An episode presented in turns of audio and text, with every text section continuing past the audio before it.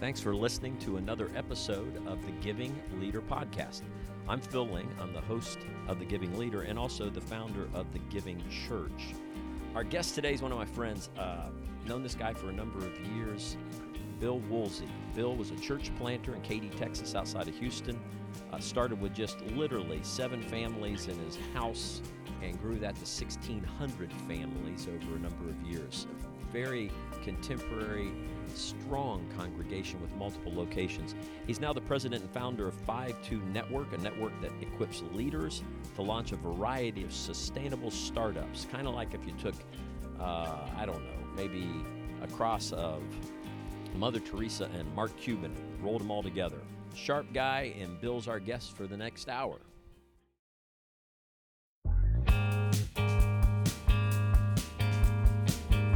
Okay, folks, we are blessed to have uh, you guys, some of you guys live. We got a lot of people that listen to this thing uh, later and uh, link onto it. So I know there are going to be lots and lots of folks that listen to the conversation. Let me give you a little bit of background for this episode of Lead Together with Bill Woolsey. I've known Bill for a long time. Uh, Bill, I first crossed paths with him. He was a church planter outside of Houston, Katy, Texas. Big high school football place, Katy, Texas. Slightly. Slightly. And uh, he uh, planted a church with seven families that grew to 1,600 families, Cross Point Community Church. Uh, he comes from Lutheran background, but I was now. Wait, no, you don't need to say "but." You I, would just I, say no, no, no, no, no, no. just- Steve, it's all. It does. You know, it's all ruined now. No, know? no, no, no. It's a good thing. It's a good thing. It's one of my highlights of my ministry is uh, uh, Bill invited me to come speak one weekend, and it was a hoot because it's a it was multi-campus, thriving church, one of the coolest buildings. Their main campus look I don't know, it's very very uh, modern, open, kind of Spartan design. Is that is that a good description? Yeah, utilitarian. Yeah, Yeah. utilitarian, uh, functional, but you know, different and kind of that holy but functional space. So But very, very cool. But but now you gotta be fair. There's nobody that walks into there and says, This is Lutheran. That's exactly. There's a reason for that.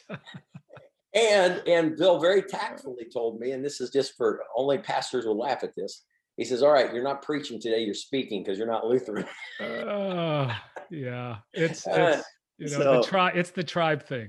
I know, I know, but it was fantastic. So I, that's when I first crossed paths with Bill. Bill, but he's entrepreneurial, uh, multifaceted. He started a group called uh, Five Two Network, and I'll let him explain that and unpack it a little bit. And then out of Five Two, we get Start New, which you can see if you're on the, the video part of this, watching right behind his head. And since 2015, that's what he's been doing full time. Um, he's still in Texas, but not in Katy. Uh, now you're near Austin, aren't you? I'm outside of Austin in the hill country where it's gorgeous all the time. Gorgeous, and in Houston, just hot all the time. Houston is flat and hot and humid all the time. and it and rains. Every time I go to Houston, it's like a sideways rainstorm. That's Uh, true. But the reason I wanted to bring Bill on and have this conversation is, is uh, he's got a breadth of ministry experience, of course, and there's a couple areas that I want to drill down into. But one of the things that he has been able to do uh, through his recent activities is in the training world and helping people find their gifts and niche to use the skills God's given them in ministry, but not just in a located church and, and a lot of parachurch stuff. And it's got some fascinating ex- stories that we'll unpack and pull out of that. And then before we get off, too, I want to spend some time talking about building and training teams because Bill's got a lot of experience in that background as well. And all of us that have are in ministry, especially located ministry, you folks that are on the front lines in the churches right now, coming out of the pandemic, one of the things you're wrestling with after the last 14, 15 months is my allocation of resources, my staffing bucket. Do I have it in the right space? Are these the right roles and responsibilities that I need going forward in 2021? Because if nothing else, the shutdown showed us what really has the value, what maybe doesn't have the value as much today as it used to have in those roles and responsibilities, and what the world perceives as the value. You know, you guys have heard me say, and gals have heard me say this before. I think the one wake up call in North America is that most of secular society told the church over the last year, we do not see you as essential. That's the, that's the word everybody likes to use. Is this an essential thing? Essential workers. And they don't see the church that way, most of those folks. I don't blame them necessarily. I think some of that's on us uh, on, on that. So without any further ado, Mr. Woolsey is with us and uh, bless his pea picking heart. It's earlier in, in Texas than it is for me in Tennessee. How are you, Bill? I'm doing great, Phil. Thank you so much. And thank uh, all of you and those of you who are here and those of you who are listening. Uh, thank you for for being a part of this and and uh, just sharing your heart and ministry and uh, as we try to bring uh, the church in a new full way to the U.S. especially. Now, let walk us through a little bit of the the the, the nugget at the beginning because you were still at Crosspoint and you give birth to Five Two Network, which eventually is going to do other things. But so, so tell us in a nutshell, thumbnail sketch, what's Five Two? So five two comes from uh, uh, the name comes from the feeding of the five thousand, five loaves, two fish. That's where we take it from. Uh, it's a it's a network that's been around since 09. We originally launched it to support church planters, uh, and, and I had worked with planters for about a decade uh, in my role at Crosspoint and then across the US, and we would have gatherings, et cetera. And what we found in that role was that uh, it's a very lonely role, it's a very hard role. But the weird thing is that oftentimes the the guy or the guys are the sending org that sends you. If you get really good at it, at, at doing what they ask you to do, they sometimes disown you because you don't look like them and you're, you know, you're too cultural and that kind of thing. So we wanted to come around those guys. Uh, and but in the process we we we saw that was a small number proportionally speaking to entrepreneurial laity. So uh, if, if, we took the approach at ephesians 4 that those generative offices are the apostle prophets and evangelists they just innately wired to start stuff. It's about 12 to 14 percent of your us population goes across ages. Uh, if we took the approach that we could mobilize those people we could make even a bigger impact. We started making that shift around 2012. Uh, and then in 2015, as you mentioned earlier, our network evolved into working with uh, denominations and helping them start ministries in geographic areas. And I was leading both, and it was too much. And I left Crosspoint and went full time into leading 5 2. Well, when that happened, we were like the dog that caught the car. All right, because we had these these gigs, but we didn't have any training mechanism, you know. And so uh, I, I, brought a couple guys together that were dear friends of mine out of the business world and church world, and said, let's put together a training process that that we have seen work and we, we would like to unleash. And we kind of took our time with that, and we just you know, we only delivered in person in boot camps in Detroit, Phoenix, Orlando, and then New York City. That's where we were right before uh, COVID took us out. Uh, in the process, then uh, we we had we had looked at how to distribute our training better and more efficiently and get it into a broader base. And by the grace of God, we received a gift to make that transition happen uh, about five months before COVID hit so we started working on that.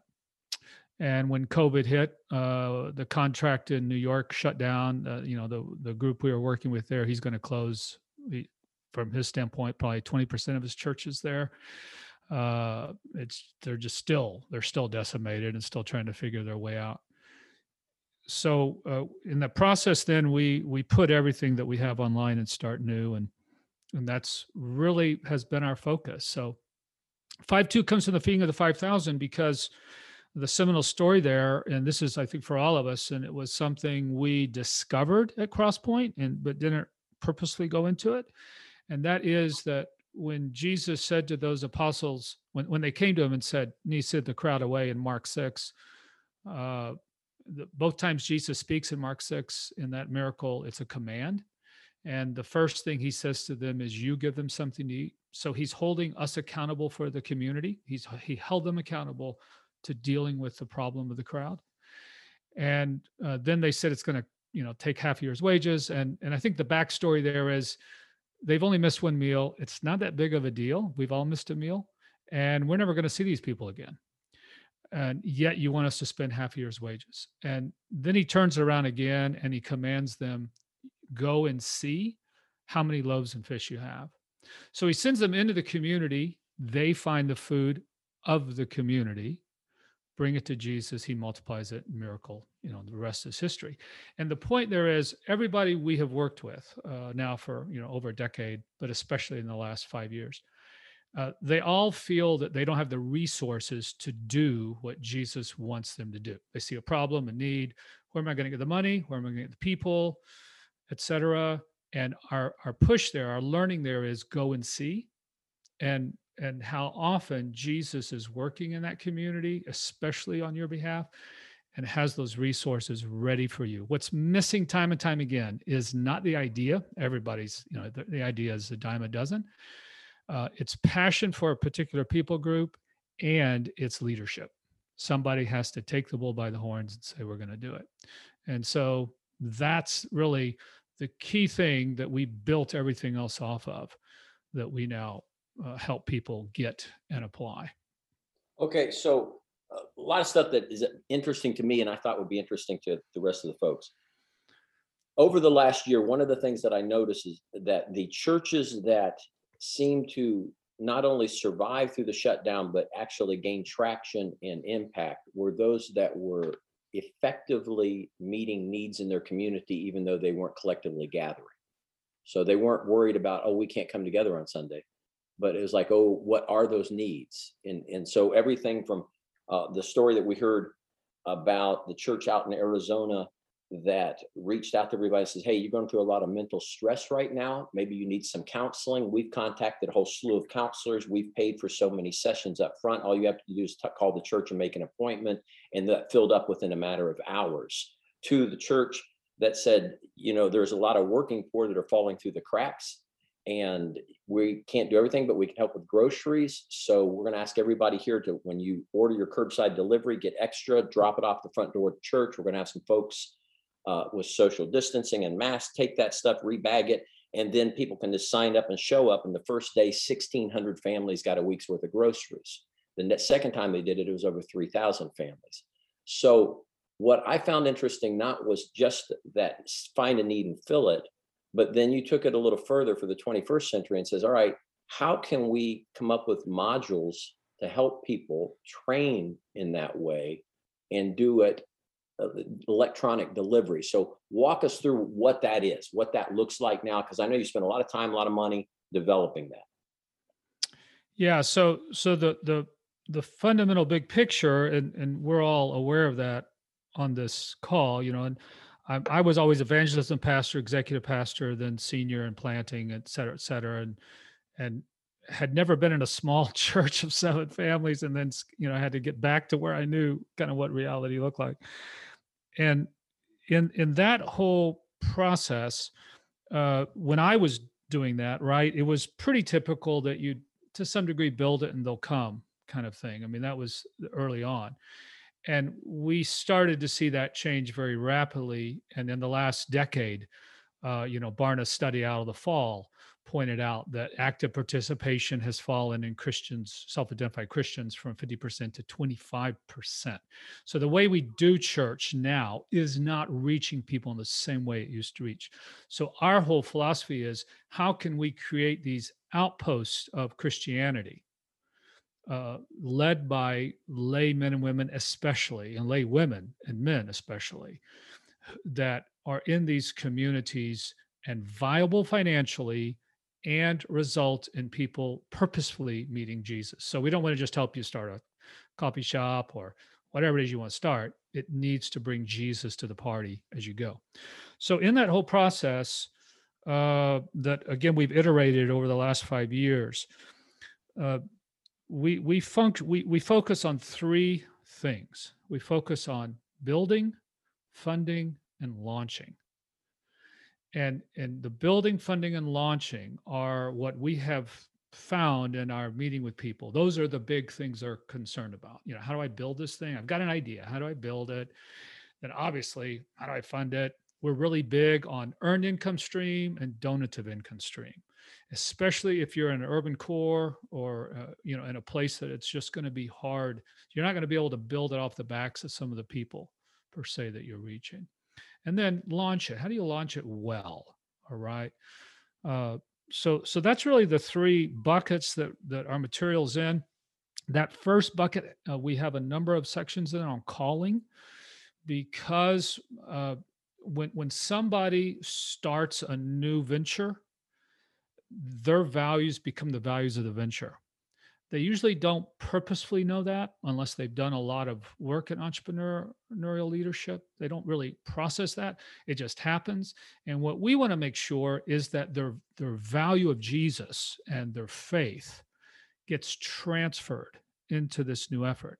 Because oftentimes, especially if they're coming out of, you know, mainline Christianity, they'll leave that thing at home okay and we want that to we want them to articulate that understand that and how does that then apply to this new effort? So we spend time on on values but also jesus's values in the feeding of the 5000 his resources his provision his his compassion for people. Uh, we do work there. We also have an assessment. If you're starting a larger effort where you're going to be putting some good money into it and you want to have mitigate your risk we run a full psychometric assessment on that leader and the whole team. So we know their weaknesses, we can mitigate against that. And then we move into the building. and uh, we lovingly call our training, if you go to our website, Mother Teresa meets a friendly Mark Cuban. Uh, that's that's what we do. And so we bring this presence, this theology of presence. What does it mean to be the presence of Christ in your community? And we marry it up with a lean business approach, uh, a business model canvas approach. And so that's the kind of the Mark Cuban side of things. And we spend time there uh, uh, helping you uh, really articulate who you're passionate for. You know, we hear a lot of talk nowadays, right? Uh, you know, Sinek and and the uh, the why, the importance of why which is, is a values issue, why you do what you do. But we really then want to understand who. Who is this for? And, and people will bring us ideas all the time. And sometimes, if they've been in that field already or they've worked with that population, their idea is spot on. But more often than not, it's an idea they like, but it's not an idea that the people they're trying to serve resonate with. And so what we do is help them really articulate who that Jesus is calling them to reach. And then we reverse engineer everything through that. Uh, you know, your, your comment ab- about church in the in the last year and in the U.S. Uh, what what happened in the U.S. is that up until the point of COVID, the value that a congregation brought to the community, principally, was in person divine community, right? If you want a community, can get it on the ball field, you can get it, you know, in, in soccer club, whatever it may be. But if you want a divine community in person, the local congregation was where you got it. Now, more people get their spirituality off an app today than they do in person. It's a whole nother discussion. But when when COVID hit, they lost the in-person ability the local congregation did. So it then had to say, how do we do divine community? And in our business process, in a new channel. So they used to say, if you want Jesus and community, you show up certain time on our location, et cetera, et cetera, and you get it. What we say in Start New is, well, let's move that out into where their stream is. Okay. So they can meet Jesus through a kingdom business, through a nonprofit, through whatever it may be. But the local church then is is having to deal with over the last year our main channel our primary channel was a digital channel. And now we're starting to open back up. So we're going to we're going to add the channel back in of in presence. Some churches i've talked to are wrestling with are they going to keep digital? And it was interesting because they believe so strongly in the necessity of in-person community.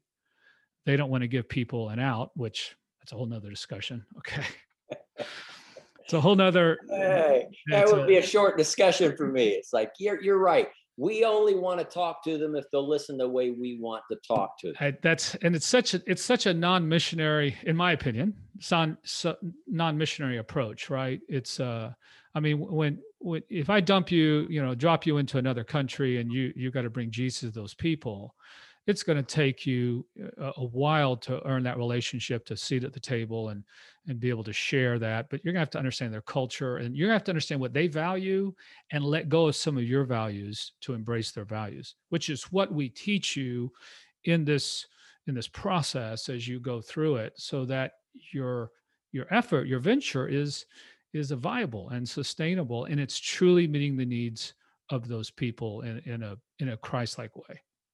Okay, so it, it, before we get into, because I, I, do want you to spend some time on this this uh, conversation with the mechanics and the and the modules and all those kind of things. But there's two things I want to reiterate. And Bill and I have talked about this a few times, and each time I get more and more uh, enlightened in my own way of what it can do. And one is it's it's for those entrepreneurial pastor types that maybe have out of the box idea, vision they're trying to develop. So that's A. B, though, the vast majority of our folks aren't the pastor types. There are our other folks that are in church that are also trying to find their path to use their gifts and passions in a mission way. And it's not just, hey, I'm going to go start a church. There's there's other right. things. So that's what I'd like you to do is because I, I learned by stories. You know, I'm, I'm kind of like Jesus did parables, so I, I learned by stories. Uh, and I like listening to Paul Harvey because he always had a good story. Uh, so give me a story or two of examples because I know you got a bunch of them. So whether it's um, you've mentioned a coffee shop, so whether it's kind of a business thing or it's like a, a mobile clinic type thing, or because I know you've got some really cool, talented women that you've told me about that have started right. some really cool stuff based on where they came from in life. I think one was in like uh, worked with corrections or something. I can't remember, or jail or something. So right. that's that's I I've, I've, messed it up enough. So clear it up. No, yeah, no, no, not at all. Uh, and, and what you articulate is is uh, a core part of what we do is is really harness and activate the passion of the leader all right. So therefore, what you start doesn't matter to us. We don't care what you want to start, obviously, within some ethical reason. Uh, but at the end of the day, we just want you, you have to agree to financial sustainability as an outcome and more people knowing Jesus as an outcome. And then we'll help you start it. Uh, and, and we know that if we can harness your passion, you'll be self motivated. Nobody has to wake you up, crack the whip. You know, you just go do it. Right. So that's what we're trying to to do. And whether it's a pastor who is more, uh, you know, entrepreneurial, apostolic, or and he wants to do something, or she wants to do something herself, or it's a nonprofit leader who sees something. So, yeah, some stories. Uh, all, all of our stories flow from that passion issue. Okay, uh, and and and so we've got you mentioned uh, corrections. It's Deb Ellinger. Uh, Deb Ellinger is former Detroit police officer. She worked in sex crimes division for a number of years, uh, prosecuting, right? And even in some of the children sex cases, abuse with children, kind of got burned out. Was also serving and volunteering in her church, doing children's ministry, things like that. Uh, and and she she left the police department, but had all those connections. Had been working, especially in the Ninth Ward in in Detroit, just totally like you know war zone area. And uh, she her, her pastor suggested you ought to talk to us, you know, because she just kind of kept saying, I, I just feel I need to do something else. And what we did was uh, what she did through through us was she took that desire and she turned it into uh, Ellie's House. So Ellie's House is now a ministry for prostitutes on the streets of Detroit to get them off the streets she has three homes, uh, apartment complex, small apartment complex, also all given to her. All right. And this is the concept. She came to us and she said, I think I'm stupid. This is a stupid idea. Where am I going to get the money from? And we're always like, don't worry about that right now. Right. I mean, where there's vision, money flows to vision. You know that. We know that. So let's let's figure that out and help you get this thing going. Uh, sure, you know, so she has story after story where she's become the pastor to these women. Uh, now, she also understands you're not going to just say, hey, here's a house, come. Uh, It's a relationship. So her ministry predominantly is these houses and then resource the women in those places, but also a street ministry. So she and friends and workers, she's very tight on who gets in. They go out a couple times a week in a white van, same white van. They take stuff for these women. They build relationship with them on the streets so that the women uh, trust them. Uh, There's a there's a wonderful article or a video on one of the Detroit uh, websites, uh, news stations back from January last year. They did a whole piece on her. But what's happened there is that she's actually had a number of these women have been murdered.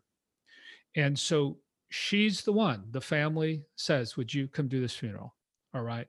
So here she is. Now her pastors have come along too to support her, but she's the primary caregiver. She's the primary one. And one in particular, just crazy, on the Saturday night before she was murdered, Debbie is there sharing faith with her, leading her in prayer to receive Jesus and into her life. And literally within hours, she's murdered.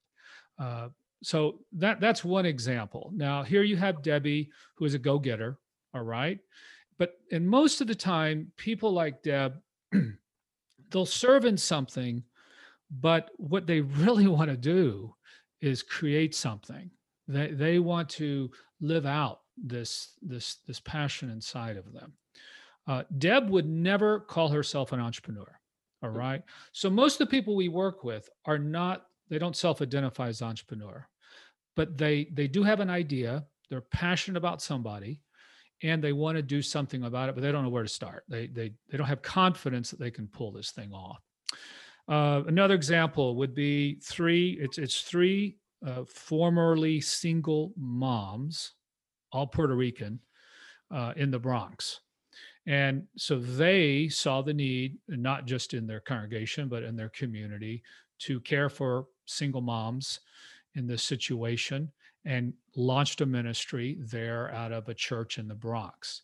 Their ministry is smaller. They don't, they all work full time. They're they're figuring this is going to be their side gig. As opposed to Debbie now is full time you know, uh, hundreds of thousands of dollars of grants. Debbie just got a hundred eighty thousand dollar gift from the local school district. Go figure. All right. Uh, so so the ministries they start can range in size. Somewhat depends upon their skill set, also the time they're going to be devoting to it, and what they want to see out of it. Uh, another example would be a, a large now homeless ministry in in Mesa outside of Phoenix. Mesa, Arizona. Uh, again, started uh, by a husband and a wife. The wife, especially Lori McClellan, she's the number one Ford sales, car sales used person in the Southwest woman. So she just knows how to sell. Okay. Uh, but she has a heart for homeless. And they launched this whole ministry uh, out of out of Christ Greenfield, and it's now taken on life of its own. In in Phoenix, in, in Arizona, there's some unique 501c3 situations, so it's not a true 501c3; it's some hybrid kind of thing. Uh, they received, you know, two hundred fifty thousand dollar gift from a donor. Uh, we teach how to fundraise, how to tell story, some principles that a guy named Fielding also had kind of, you know, communicated. Uh, that ministry has now grown into a resource center. So they partner with other things in the community. Great story there. They wanted to do showers for homeless because they know one of the issues with homeless is they don't have a lot of, they don't have clothes. They can't go get a job because they can't get a bath. They can't do some of those basic things, you know, at times. And they were going to build their facility out for that. And then they discovered that if they simply uh, gave the homeless people they're ministering to a monthly pass to a local gym. The gym already have showers. They have everything they need. So they they discovered some cool ways to pull off this ministry uh, and and and do that. So uh, those are those are some of the stories. Uh, we have stories led by pastors as well who who created some wonderful things. But I mean, Okay, so, and that's what, you did exactly what I wanted you to do, because what I wanted uh, the folks to hear is some of the folks that are coming to you, the ideas that they bring, the nuggets, the germs that, that start to germinate the seeds, and then how you bring those, help them bring those into fruition. So here, now let's just for a few minutes get unpacked to the, the product itself, the modules, the online delivery, the things that can be available. Because I believe that everyone listening to us, everyone that's going to listen to this going forward, has have not only themselves, but they have a lot of folks around them that are coming out of the last year, seeing very realistic needs around them. And just like the ones you mentioned, may even have a heart for a specific idea for that need. But it's what do I do? So I got a need. So I, you know, I, I see prostitutes and they're struggling and I want to help them. I see homeless and they're struggling. I want to help them. But what do I do? So that's where you guys came up. And just for the background, Bill brought some really, really bright folks together and worked for a long time with a lot of money to develop the pieces that he's going to talk about. But but unpack that piece. Yes. So when we created this and put this online, uh, we approached it from a few different perspectives. One, I, as a former senior pastor of a fast growing, large multi site congregation, large staff, preschool of 400 kids, et cetera, et cetera, uh, we had a three year leadership institute as part of our ministry that we were developing leaders who could launch things and we wanted them to have our values but also have freedoms and know how to communicate the gospel et cetera so we saw if we could get this online and put it at a very inexpensive price point and we have donors who help us do that uh, then we could actually if, if i were in a large church or you know a church that i wanted to develop my leaders on one hand but i also wanted it as a way to test some of them okay? So uh, for $95 you can get into our material and you get all the modules and the modules uh, consist of videos, uh, four to eight minutes tops. It's all very adult learning oriented. We had a, a gentleman come on our staff, and he had just led a bank in Florida to transition all their in person training into digital platform. Uh, we have a very simple LMS, that learning management system that once you're in, it, it just walks you through it. It shows you how much you have left to do. Uh, there are quizzes after every a video or there's a handout or something to uh, reinforce that adult learning principle. Uh, all of our all of the pieces you use all the pdfs are all fillable online so it's very easy for you to use online. And the cool thing we put into it is that if you're a pastor a discipleship pastor or uh, you know you have a contingency of people that you you want to take through it you can have access to see where they all are in it right? So you can know John is here and Jennifer's over there, you know, or whatever in the process. So on one hand, we said, let's make this where let's get as many people in the game. Our goal is 1,500 people this year in the material and see what Jesus starts out of it. And that's why we put it at that point. But but then there are also uh, I you as pastors as as leaders in ministries may have ideas that you think uh, are more substantial. All right. So, and we kind of have this thing worked that the more you're going to spend on the idea or the more reputation you're putting at risk on the idea, then then the next level that we have is called advanced and it's a cohort model and it's facilitated by myself or one of our staff and we take you and your team. This time you have five licenses, all five of you, and we take you through this process. And it's every other week for six months. Now you're going to actually be launching somewhere probably around uh, about 120 days okay? But we do testing in the thing. So once you once you come up with your idea and you've test you have this and you have this person in mind and the partners you're going to need to pull this thing off then you're going to test it and you're going to see is this thing going to work or not? And then we you're going to iterate you always iterate and then we're going to make sure that you get off well with a plan that has 90 day one year and three year milestones that you're going to be hitting so again, we would just say if you've got lay people who have this idea, because I always had people come to me, Pastor, I've got an idea, right? And what I used to do was to say, go find four people who will love your idea and then come back. Okay. Because that showed me they could lead. But one of the things now we have is you can say, hey, I've got this course. I'd love for you to look at it. Love for you to work. They can work through it really fast. If they do the stuff on their own, they can launch in 60 days. Okay. So they can be out there and work in this process and you can use it as a way of seeing how serious they are about it Yeah, I, I think that part to me resonates. I think everybody on this, this call is going to resonate because there's always somebody, whether it's themselves or somebody else, because I don't want to just look outside. But they come to them and say, I've got this great idea. I just think we should, or I think the church should do X, Y, Z. And what I liked about your approach to it and all the work you put into it, A, price point, it's, it's, it's not a big threshold. Um, B, it helps identify for them to self-identify do they really have the, the passion to work and to find the information? A smart smart guy that helped me years ago dave sutherland used to always say you're responsible for your own education. And you know, self feeders that's you know yeah you know. Exactly so but you but you you have this this this Yeah, because because what what we know and this is this came out of our church planting work and, and those of us who are pastors appreciate this. In seminary your a foundation is laid but the how to is you got to learn that out in the field for the most part. And what we knew with planters was what was missing was the personal practical how. And so we focused a lot on the how and and and pastors you know when you have these people come to you at least uh, i'll talk about myself when when they would come to me uh, partly my uh, overwhelmness was I, I wasn't really sure what to do with them okay? You know i certainly didn't want to hitch the wagon to them and now we, we run down some crazy rabbit hole unnecessarily but i didn't really have a place to send them to say well here's how you could do that. So it really helps you provide them and, and really in ephesians 4 you're mobilizing the saints uh, for the building up of the church and certain kinds of saints who are your growth engines. They they they can make some stuff happen.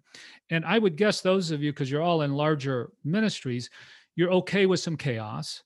You've got some management chops, and and you're able to to let this happen over here without totally disrupting the whole thing. And that's what you want. You want some new things starting out here on the fringe. when uh, are there any commonalities for those that that you see that are successful and those that are it just doesn't fly you, have you have you seen enough to get any commonalities and say okay uh here's Yeah, what. I, I guess a couple three things. Uh, you know, when when you when you study startups, the the two that rise to the top as far as why they fail. The first one is they don't have a customer who wants what they have. Mm. Okay, and and we in the church are very guilty of that because we know they need Jesus. We're all 100% in agreement on that. The fact of the matter is, they look at that package and they usually see church with it or something and and they they just don't it doesn't it doesn't resonate with them so we always talk about what's the platter you're going to serve jesus on okay? Right? You're always serving jesus but what's this platter? So one is they don't have a customer which means uh they they didn't fall in love with their customer enough. They didn't fall in love with the person jesus wants to reach enough that they're willing to design for them. The second thing would be perseverance. Uh, you just give up. Okay. And there's an art there, right? I mean, there's some point you need to shut it down and you move on. Uh, but there's also this iterating and saying, okay, that's not working. You know, I'm going to try this over here. Again, keeping in mind this person Jesus wants me to serve. Uh, the other thing, though, that we saw, especially with the teams, uh, because again, in our in-person boot camp that will resurrect here once COVID abates enough, uh, that what we saw commonality and success was a, a leader who was confident but humble. That's very important that those two are in in juxtaposition uh, with that, and uh, that they they used their coach consistently. Hmm. So we would, if a team would stop meeting with its coach or go a couple months or whatever it may be, you know, they didn't have that outside authority kind of helping them process. That's when they struggled. But when they had that outside voice who understood our process and could kind of say, ah, you think about this, that helped them keep their traction moving forward. So that's uh, that's great wisdom uh give me so let's take uh put in a little commercial right here give us some contact info w- uh, website stuff uh people that want to learn more about it uh what do you got So the training platform and that site is at startnewtraining.com, all one word, startnewtraining.com. And you can go there and you'll see uh, you, when you land there, you'll land on the access, which is the the the $95. You get all everything, all the kit and caboodle. And if you want, you can also see at the top of that site, you know, other ways to get it. There's advanced, which is the cohort model. Uh, and you can go through there. So startnewtraining.com has all of our training. It lays out the modules so you understand what all's there.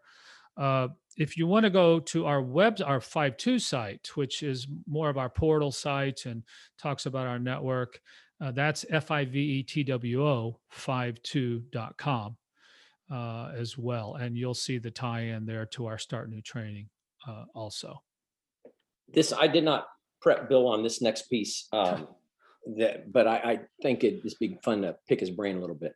Uh, what I was impressed when I met Bill years ago was yeah, he had, and we've already said he planted Crosspoint. He came with the seven families, grew to 1,600 families, multi-site, uh, very uh, contemporary model um, in everything that they were doing, and, and the three-year leadership track, uh, the preschool that they use very effectively to reach into their their area in the neighborhood. And now he's transitioned for the last five years, been doing this but you're still church planters, you're still pastor guy, you still led successful teams. As you look post pandemic, and if you were back at Crosspoint, any Hmm. changes that you can see that glare at you? Like, you know what, I think I would do this, or even staffing allocation. I liken it to a NFL team right now going through free agency and drafting and said, I got so much in my bucket. Do I have them in the right spots?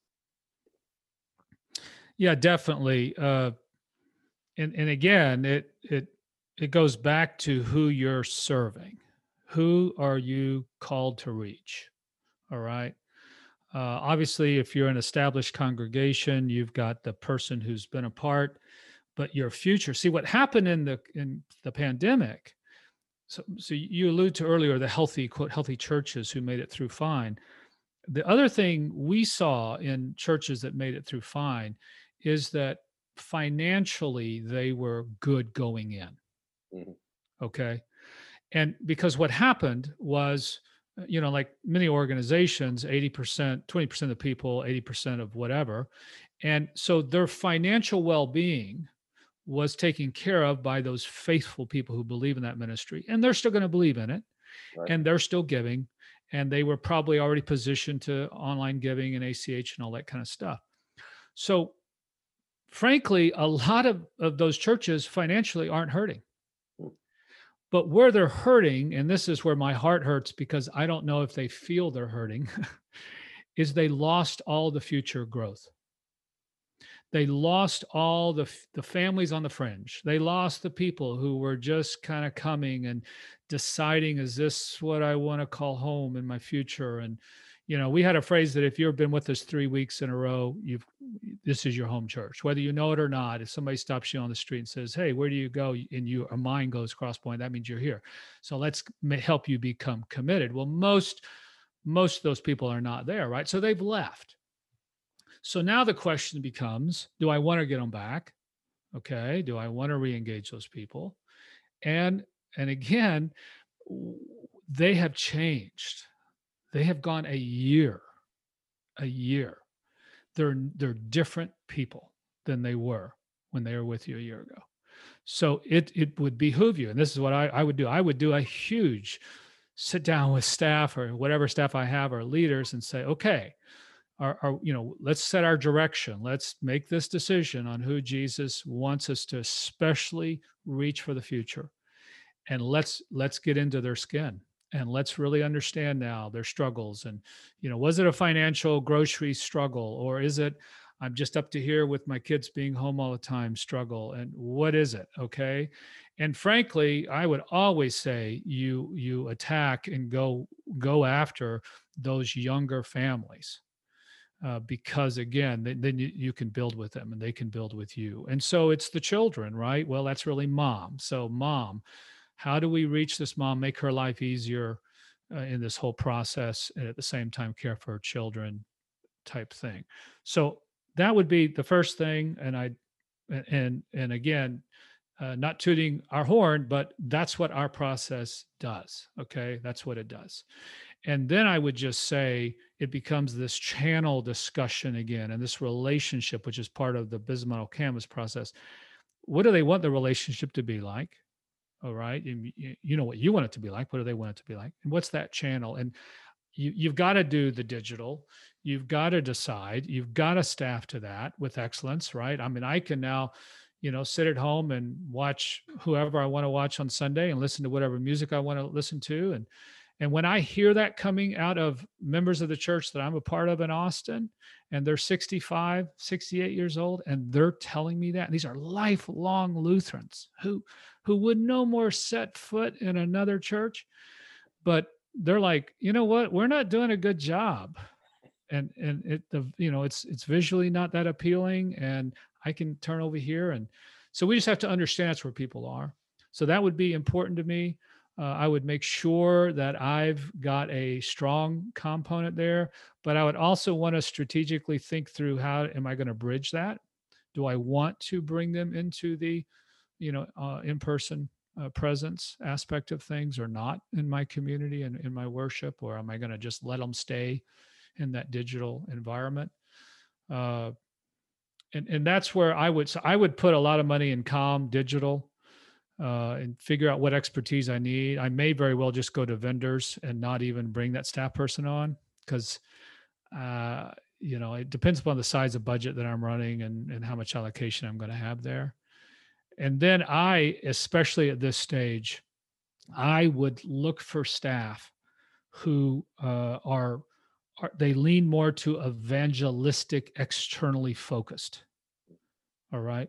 So uh, I'm not going to neglect my operations. I'm not going to neglect neglect my care, but I'm especially going to want them weighted on the side of uh, I'm I'm externally focused, because uh, you you asked me. I would want to, I would want to regain you know i would want to regain those relationships. I would want to build those new bridges. I would want to be out there and say how are we going to minister these people? Maybe not on site anymore. I i have a huge question about some of the churches that that we know that have huge facilities. And how long is that going to go before those facilities are leveraged again? So i would even want to know maybe for the next year and a half do i leverage this facility differently Right. Are there community partnerships that I want to go in that that actually you know use it to serve differently? So those are some of the questions I would have. Uh, great and great insight. I, uh, first of all, just to to go back, um, our last session together. If you go back into the archives, you can listen to Charlie from uh, Miamisburg, Ohio, and talk about how they're repurposing their main room and Yeah. how they're going to use it for so many other things with their what they call the players box. So that was A.